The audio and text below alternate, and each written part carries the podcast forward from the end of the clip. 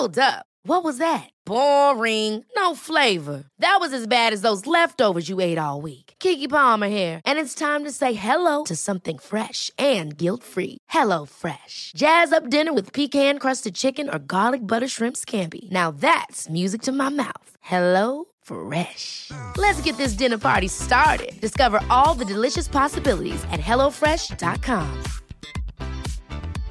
Imagine the softest sheets you've ever felt. Now imagine them getting even softer over time. That's what you'll feel with Boll and Branch's organic cotton sheets. In a recent customer survey, 96% replied that Boll and Branch sheets get softer with every wash. Start getting your best night's sleep in these sheets that get softer and softer for years to come. Try their sheets with a 30-night guarantee. Plus, get 15% off your first order at bollandbranch.com. Code BUTTERY. Exclusions apply. See site for details.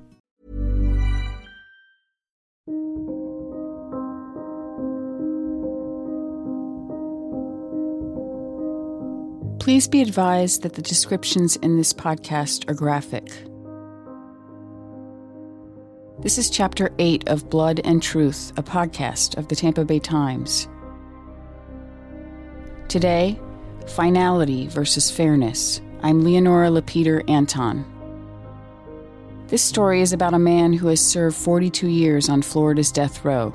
He says he's innocent. For more than 2 decades, he's been asking the state to allow for complete DNA tests of the evidence in his case. Florida keeps saying no. As I said in Episode 1, no Florida death row inmate has begged the courts for DNA testing more than Tommy Ziegler. His lawyers have asked 6 times.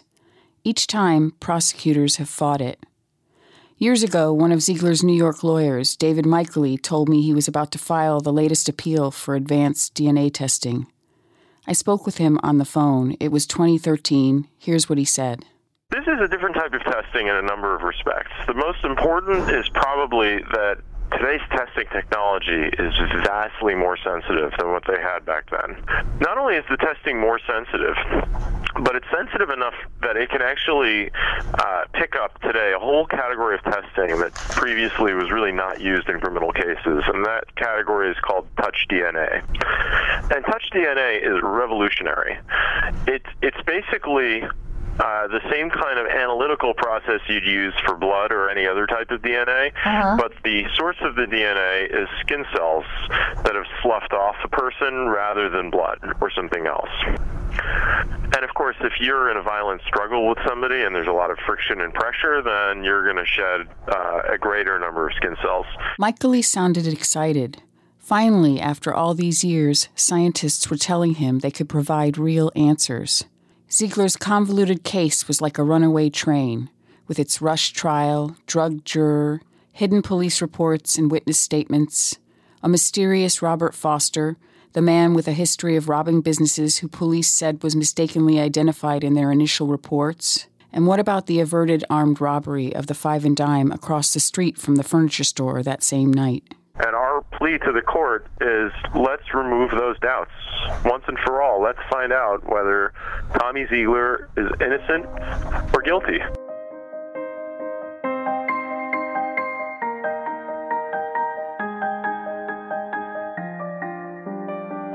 The fact is, when you look at it as a whole, the evidence is flimsy. That's Dennis Tracy, Ziegler's other New York attorney of 20 years. He was speaking in March 2016 in a downtown Orlando courtroom. Ziegler's lawyers had gotten a hearing on the DNA request. Tracy's associate, Michaeli, stood next to him. Ziegler chose not to be there. The wooden pews behind the lawyers filled with many of the people involved in the case over the years. Ken and Linda Roach, the couple who heard rapid-fire shots as they drove by Ziegler's store that Christmas Eve, 1975, were hoping to testify. Lynn Marie Cardy, Ziegler's private investigator, perched next to his cousin, Connie Crawford. Charlie Mays' sons were there, as were Perry Edward Jr.'s wife, Sandra, and his daughters, down from Georgia. Jeff Ashton, then the state attorney, sat right behind prosecutors, and Terry Hadley, one of Ziegler's original trial attorneys, was on the other side of the aisle. On the witness stand, a Dutch scientist described recent advances in DNA testing and how he might use the science to figure out if Ziegler was the killer. It's pretty sure that the perpetrator would have got blood of the father-in-law on his clothing. So if you don't find that, then that's weird if Tommy Ziegler did that and did not get any blood of his father-in-law on his clothing. Richard Eikelenboom said he had worked with DNA since 1993 at the Netherlands Forensic Institute, his country's national lab.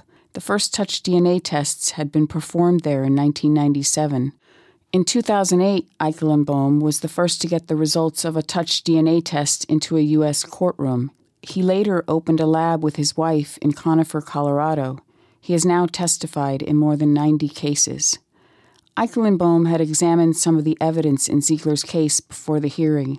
He explained he would test Ziegler's entire shirt and also the undershirt he'd been wearing, fingernail clippings from the victims, the insides of the guns, and the bloodstains on both sides of the lapel on Eunice Ziegler's herringbone jacket. Here he is speaking at that hearing. There's a lot of pictures of Mr. Ziegler's shirt, and you can see quite some blood spatter on this shirt still. So after 40 years, yes, I'm pretty sure we will get DNA from the bloodstains. Eikelenboom said he also would conduct what's known as a mini-STR test. That's designed for older evidence degraded by mold, humidity, or UV light. It targets fragments of DNA, which are less prone to deterioration. And a third test, known as Y-STR, that filters out all the female DNA, allowing male DNA to stand alone. Ken Nunnally, the current prosecutor on Ziegler's case, challenged Eikelenboom's proficiency and accreditation. He grew outraged when he learned Eikelenboom had seen a documentary on the case to educate himself about it. Your Honor, at this point, I'm going to object to this witness's testimony and move that it be stricken for lack of any credible factual basis. The prosecutor raised the issue of contamination, saying that the authenticity of the DNA is questionable. He also offered an explanation for why an earlier, limited DNA test had found no evidence of Perry Edwards' blood on Ziegler's shirt. Were you aware that Mr. Ziegler was wearing a raincoat and rubber gloves at some point in time during this process? Nunnally asked. Whispers rose in the audience as Ziegler's supporters traded puzzled looks. No one could remember anyone ever mentioning Ziegler in a raincoat. No, Eikelenboom replied. One of Ziegler's employees kept a raincoat in the store, and he told police that it was missing after the crime, but no evidence had ever been presented to suggest Ziegler had worn it, and no coat was ever found. Here at the hearing, though, Nunnally's question came across as damning evidence against Ziegler. David Baer, a retired senior analyst for the Florida Department of Law Enforcement Crime Lab in Orlando, was expected to be a witness for the prosecution at that 2016 hearing, but the state never called him. It soon became clear why. Ziegler's lawyers asked him to testify. Baer said the more modern testing could help answer questions, and he found the defense's DNA testing request reasonable. But once again, it would be up to a judge to decide.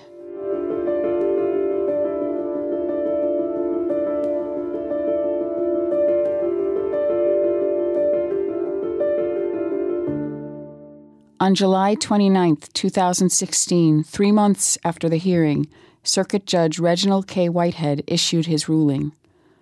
Whitehead had worked as an Orange County prosecutor from 1986 to 1989 under State Attorney Robert Egan, before becoming a judge in 1994.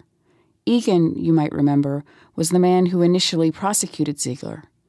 Ziegler wondered about whether that connection influenced the judge.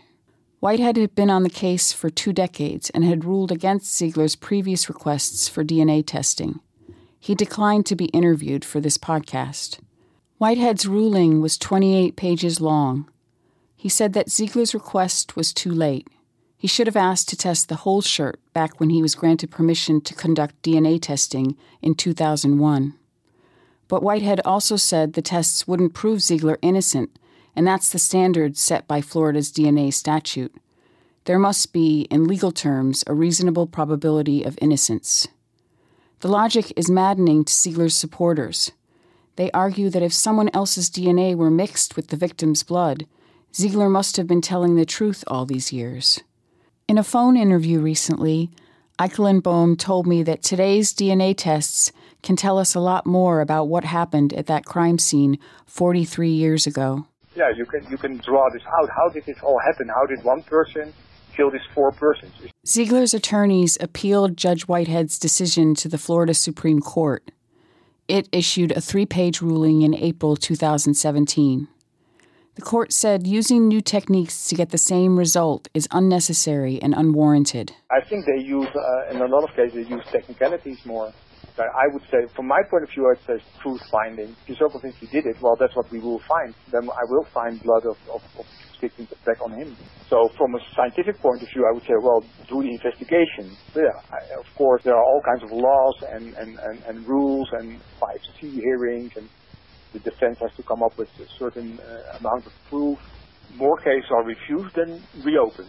When I read the rulings in this case, I understood the judges were following the law as they interpreted it.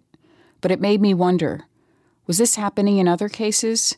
And did Ziegler's case help explain why so many now exonerated men had struggled for years to get anyone to listen? So I looked through more than 500 death row cases since 1976, when the death penalty was reinstated. Each case was entered on a spreadsheet. I was searching for anyone who had asked for DNA testing, who had been denied, who had been granted, and why. As I researched each inmate, I found Florida had a history of mishandling death row cases. For every Ted Bundy and Eileen Wuornos, there were others whose cases were riddled with inattentive lawyers, tainted trials, racial bias, and prosecutorial misconduct. I discovered that Florida had actually deprived a total of 19 men from accessing modern science. 8 of the men were executed without ever being allowed to obtain DNA tests. Another 9, including Ziegler, were allowed DNA tests when the technology was in early development. They were later prevented from conducting more advanced analysis. Their appeals for post-conviction tests have been rejected 74 times, or 3 out of every 4 times, according to my review, which was confirmed by 2 data specialists. Seth Miller, executive director of the Innocence Project of Florida, explained the need for modern DNA analysis. Science is not static, it evolves. And so 10 years later, it may be the case that the science has sufficiently evolved for them to be able to get that result that could be dispositive in their case. But courts are looking at it through a normal post-conviction procedure lens where, you know, they think you get one shot at this, and if we don't grant it, then it's foreclosed for all time. And that's not the way the law works, or it's not the way it was designed to work. 9 of the men who can't get DNA testing were convicted partially with microscopic hair comparison. That method was employed by the FBI for decades, and agents trained detectives around the country. Henry Sireci, now 70 years old, has, like Ziegler, spent 42 years on Florida's death row. He was sentenced to death for killing a used car lot owner on December 3, 1975, in Orange County, about 3 weeks before the murders at the Ziegler furniture store. One of the most damning pieces of evidence against Sireci came from a crime lab analyst. The analyst had compared a hair found on the victim's sock with a hair from Sireci and told Sireci's jury it was a match in all probability.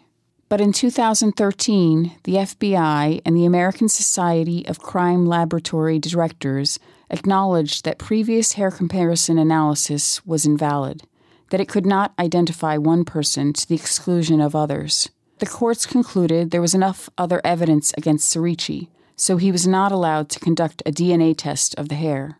Sireci had confessed to the crime multiple times, though his lawyers say he has brain damage and is, quote, functionally retarded, end quote. In 2016, the U.S. Supreme Court refused to hear an appeal of his case. Justice Stephen Breyer dissented, arguing that keeping men on death row for decades essentially amounted to cruel and unusual punishment. Breyer said some of those executed are not the worst of the worst, but rather are individuals chosen at random on the basis perhaps of geography, perhaps of the views of the individual prosecutors, or still worse, on the basis of race.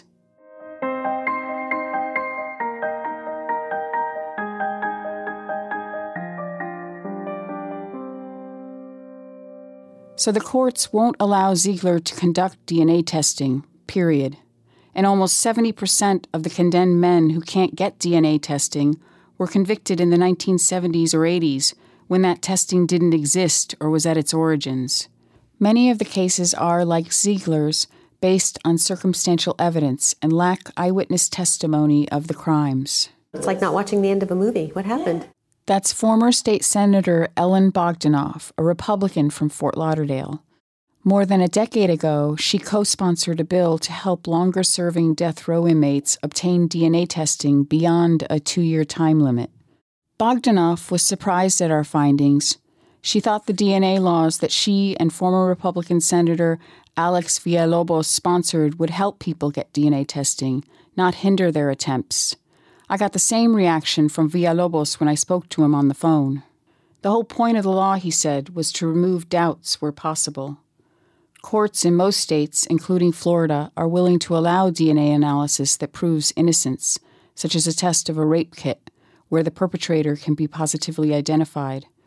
But Florida's law allows judges to reject requests that will not clearly exonerate, only raise doubts. And judges must distinguish between those running the clock on their death sentences and those with legitimate evidence. Bogdanoff thinks a legislative remedy may be the answer. This is not rocket science.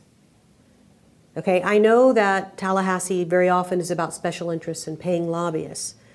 But I didn't do what I did for DNA, and neither did Villalobos, because, we had lobbyists, all over us. We did it because there are people in the legislature who want to do things because it's the right thing to do. So there are people who would sponsor legislation to make those changes.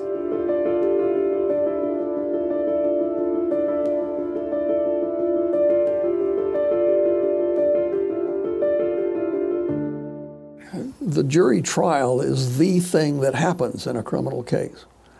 And after that, attacking the results of the jury trial, you've got to climb that mountain, and it's a tough climb. That's O.H. Eaton, Jr., a retired circuit judge and nationally recognized expert on the death penalty. He was not involved in the Ziegler case, but he spent 25 years on the bench and taught other judges how to try death penalty cases. He said he understands how an innocent man can be put to death in Florida. He suspects it's happened more than we know. He helped me understand how a decision by a trial judge might not get reversed by a higher court. And I like to tell the story that I have a friend that's on the District Court of Appeal that used to be a trial judge here in Brevard County. And when he got appointed to the District Court of Appeal, I ran into him at a bar meeting and I said, "Let me tell you something. I'm glad that you got on the Court of Appeal. I'm sure you're going to do very well there." I said, "But remember something. My final judgments are not recommendations. You don't have the authority to treat it as a recommendation. Appellate judges don't have the authority to substitute their version or their feelings about how the case should be decided for the way the case was decided. All they are allowed to do is to look in the record and see if there is substantial competent evidence to justify the decision." So that means that even if defense attorneys develop examples of mistakes or misconduct, that may have no impact at the appeals level. For instance, when Ziegler's lawyers filed motions accusing prosecutors of failing to turn over the interview with John Jellison, the Minnesota tourist, they had to prove not only that prosecutors withheld it, but that it would have changed the result of the trial. The courts ruled that it wouldn't. The same arguments have been applied to the blood evidence. Eaton referred to a ruling by Supreme Court Justice Antonin Scalia that acknowledged that the judicial system doesn't always get it right, but court resources are limited and the goal is finality.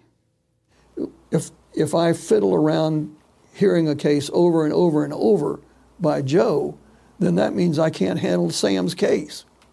And Sam's case needs to be handled. Every court has to say that there's a time when it's over.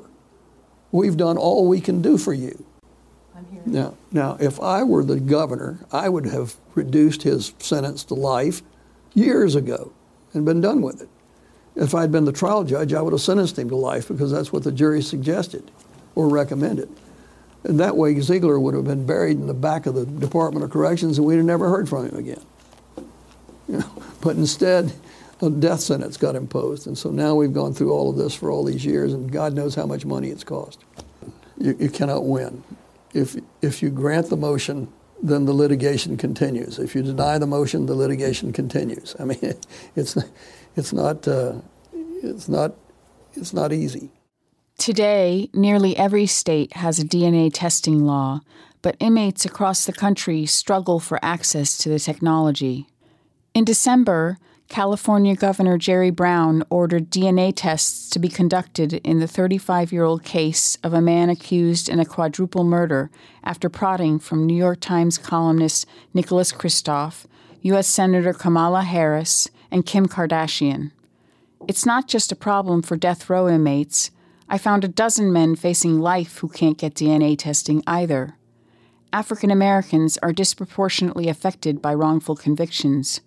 Of the 480 people exonerated with the help of DNA, including 18 in Florida, almost 60% are African American, according to the National Registry of Exonerations. Combined, they served 7,418 years in prison. Here's Seth Miller, director of the Innocence Project of Florida. We should treat these DNA testing motions, which are not, in great number or volume, are not a burden on the court, with extra special care when they come through the door of the courthouse, because it can change our thinking about a case. Someone who we once thought was a monster is not a monster at all because they're innocent. And we should, I think, provide a little bit more lenity for how we deal with those cases, particularly in instances where the defendant wants to use a private laboratory and is willing to pay for the testing, and there's really no burden on the court. Miller said Florida judges base their decisions on whether to allow DNA testing on the old evidence, but DNA results can transform the meaning of the old evidence. Several death penalty experts and Florida attorneys working on appeals for death row inmates said judges are tired of frivolous appeals. They have large dockets and are unwilling to allow fishing expeditions. Here's Michelle Feldman, legislative strategist for the Innocence Project in New York City. It's a battle between finality and the truth. And, finality, it does have importance. I understand that you don't want procedures to go on forever, but truth is more important. In 2006, the American Bar Association, concerned about fairness and accuracy in Florida's death penalty, formed a group made up of former judges, state attorneys, public defenders, and university professors to review the law.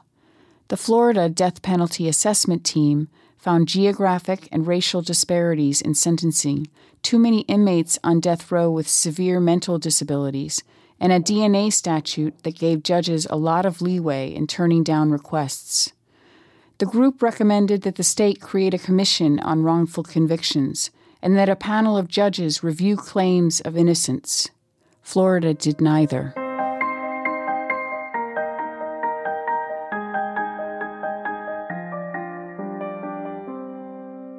The death penalty is flawed, it's inefficient, it's biased, it's costly,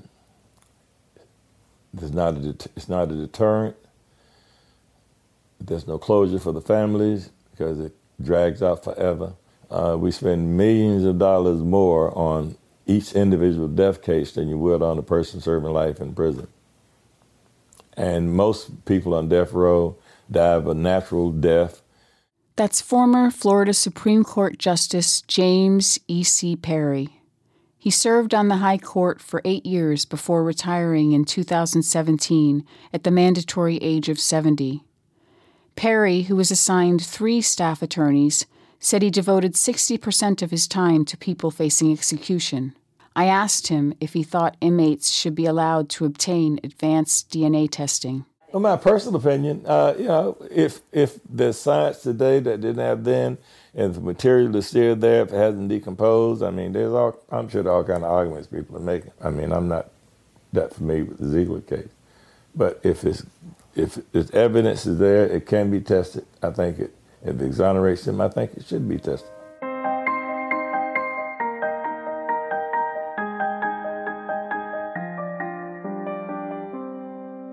Tommy Ziegler's case raises all sorts of lingering questions. How could dozens of police officers, prosecutors, and judges all see a path to his guilt if he was an innocent man? How could so many others look at the same evidence and be convinced that he was wrongly convicted? Were people on either side only seeing what they wanted to see? Circuit Judge Maurice Paul, who sent Ziegler to death row and later became a U.S. District Court judge, spoke little about his role in the case before his death in 2016 at age 84. He was once asked at a hearing why he decided to give Ziegler death after the jury recommended mercy. "I did it to fulfill a promise that I had made to uphold the law," he said, "and the law and the evidence requires that sentence in this case." Terry Hadley, who represented Ziegler at the original trial, said the death sentence traumatized him. He never took another criminal case. When you're defending someone who's innocent, and you believe with all your heart is innocent, everything's at stake. And doing it anything but perfect, and nobody's perfect, and you lose, you look back, with angst and horror, regret, which all of us who defended Tommy do. So that's why we keep digging. Ken and Linda Roach, the couple who saw four cars in front of the Ziegler furniture store on Christmas Eve 1975 and heard a series of shots, were not allowed to testify at the 2016 hearing about what they saw and heard. The Roaches are haunted by the case. I woke up at 4:30 this morning, by the way. And what was on my mind? I did yesterday morning, too. And it's been, I wake up from time to time, 4 or 5 o'clock in the morning, and Tommy Ziegler's on my mind. And normally I get busy, then, I don't think about it as much. But if I'm just sitting around, it's continuously on my mind all the time. That they sentenced this man to death sentence on what they call state theory. In my opinion, state theory is nothing more than a person's idea of what happened. How they could convict a man or a person on a theory, somebody's idea, theory, is beyond me. What we saw and heard is facts, not theory. The blood spatter expert, whose testimony was so pivotal in Ziegler's case, went on to testify for the defense at the O.J. Simpson trial. Herbert MacDonell was later charged with second-degree sexual abuse and forcible touching of 2 girls at his home in Corning, New York. He pleaded guilty in 2013 to second-degree harassment, a misdemeanor, and was given probation. His work has also been discredited. Bloodstain pattern analysis is speculation, not science, according to a 2009 report by the National Academy of Science. A ProPublica investigation earlier this year highlighted MacDonell's role in spreading subjective analysis across the country. He influenced thousands of cases. MacDonell, now 90, could not be reached for this story. Mays's wife, Maddie, always maintained that Mays went to the furniture store that Christmas Eve to pick up a TV, not to rob Ziegler. She could not be reached for this story. But years after the murders, one of Mays's sons, Ernie, told a police officer that he saw his father put a pistol in his pocket before leaving that Christmas Eve, and that his father kept saying there would be plenty of money for Christmas. Edward T. Rowe, an officer with the Oakland Police Department, provided defense attorneys with an affidavit in 1982. Rowe said he managed a country store where May's son, Ernie, worked when he was 15 years old.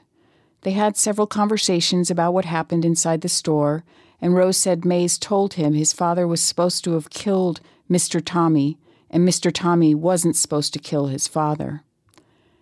Jeff Ashton, the prosecutor who, like Egan, believes so strongly in Ziegler's guilt, is now a circuit judge. He spoke with us before he was elected.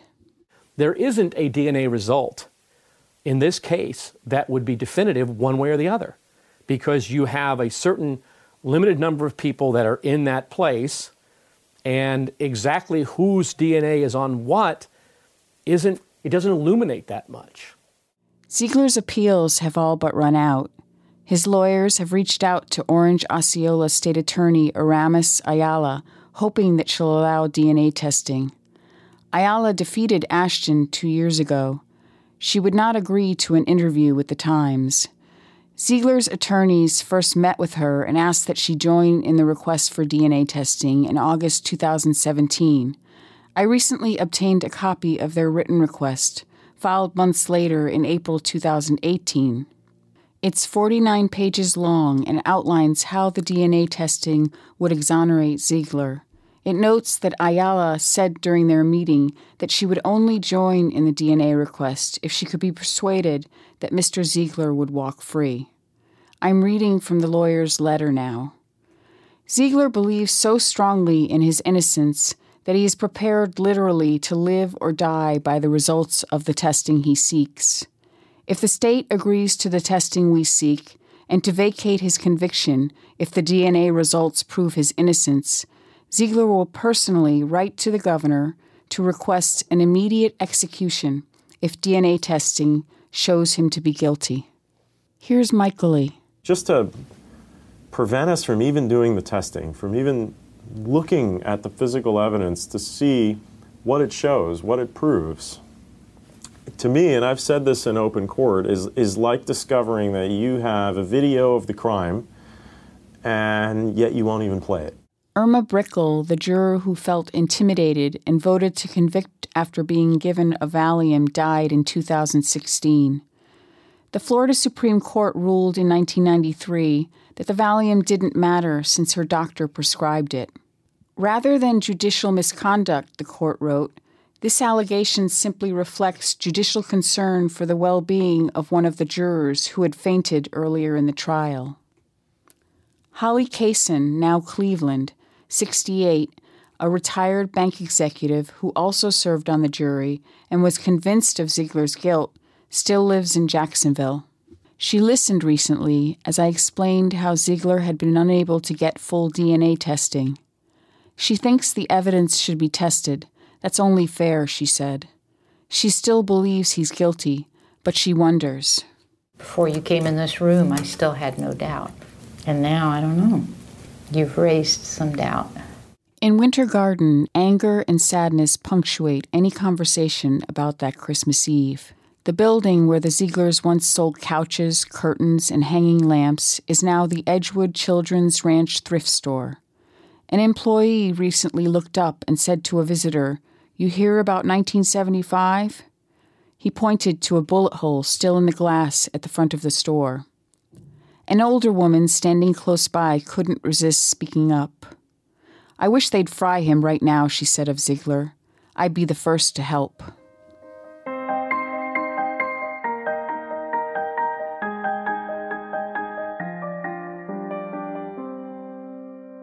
Ziegler accepts that he'll likely die on death row, one way or another. He has gotten used to this life, knows how to fit in, is respected thanks to his seniority and quiet demeanor. If he is guilty, he is an incredible actor. Ashton, the former prosecutor, and now a circuit judge, has said as much. Ziegler, Ashton said, has the ability to look you in the eye and appear like he is telling the truth. Ziegler says he is telling the truth. He wasn't a gay man living a double life, and he didn't need the insurance money, he said. He loved his wife. I didn't commit these murders. And there's no way any scientific evidence will say I did. This case has never been looked at from the cumulative effect of all the evidence, all of it together in totality. It's never been looked at like that. It's been piecemeal the whole time. And it's not our fault it was piecemeal. It's the way it came to us. That's what the problem is. Now, since 2004, we have pleaded again for more DNA testing. We want to DNA test everything in that crime scene with the new technology. Everything in that crime scene. We'll play your game. And what does the state say? No. You're in procedural default. You had your chance and you didn't do it. Is that justice? Are they looking for justice? Are they looking for truth or veracity or integrity? No. Next week, join us on Facebook Live as I discuss my reporting on this story and update Ziegler's case. We'll start out our conversation at noon Eastern Standard Time on Monday, February 18th. If you'd like a notification, please go to the Tampa Bay Times on Facebook and like us, and we'll remind you when the Facebook Live starts. If you have questions you'd like me to answer, please email me at LLAPETER@tampabay.com. That's LLaPeter@tampabay.com. You can also ask them live on the stream, and you can listen to that broadcast on the podcast the next day. Catch up with earlier episodes of Blood and Truth on major hosting platforms, and if you like the series, please rate and review us on iTunes. This podcast was written by Leonora LaPeter Anton and edited by Maria Carrillo. Audio was recorded by Cherie Diaz. The podcast was produced by James Borchuk. Research and assistance was provided by Connie Humberg, Karen Baird, Gabrielle Calisi, and McKenna Oxenden. Music by Emmett Cook and Firefly Music. To read the full series online, go to tampabay.com/bloodandtruth. Thanks for listening.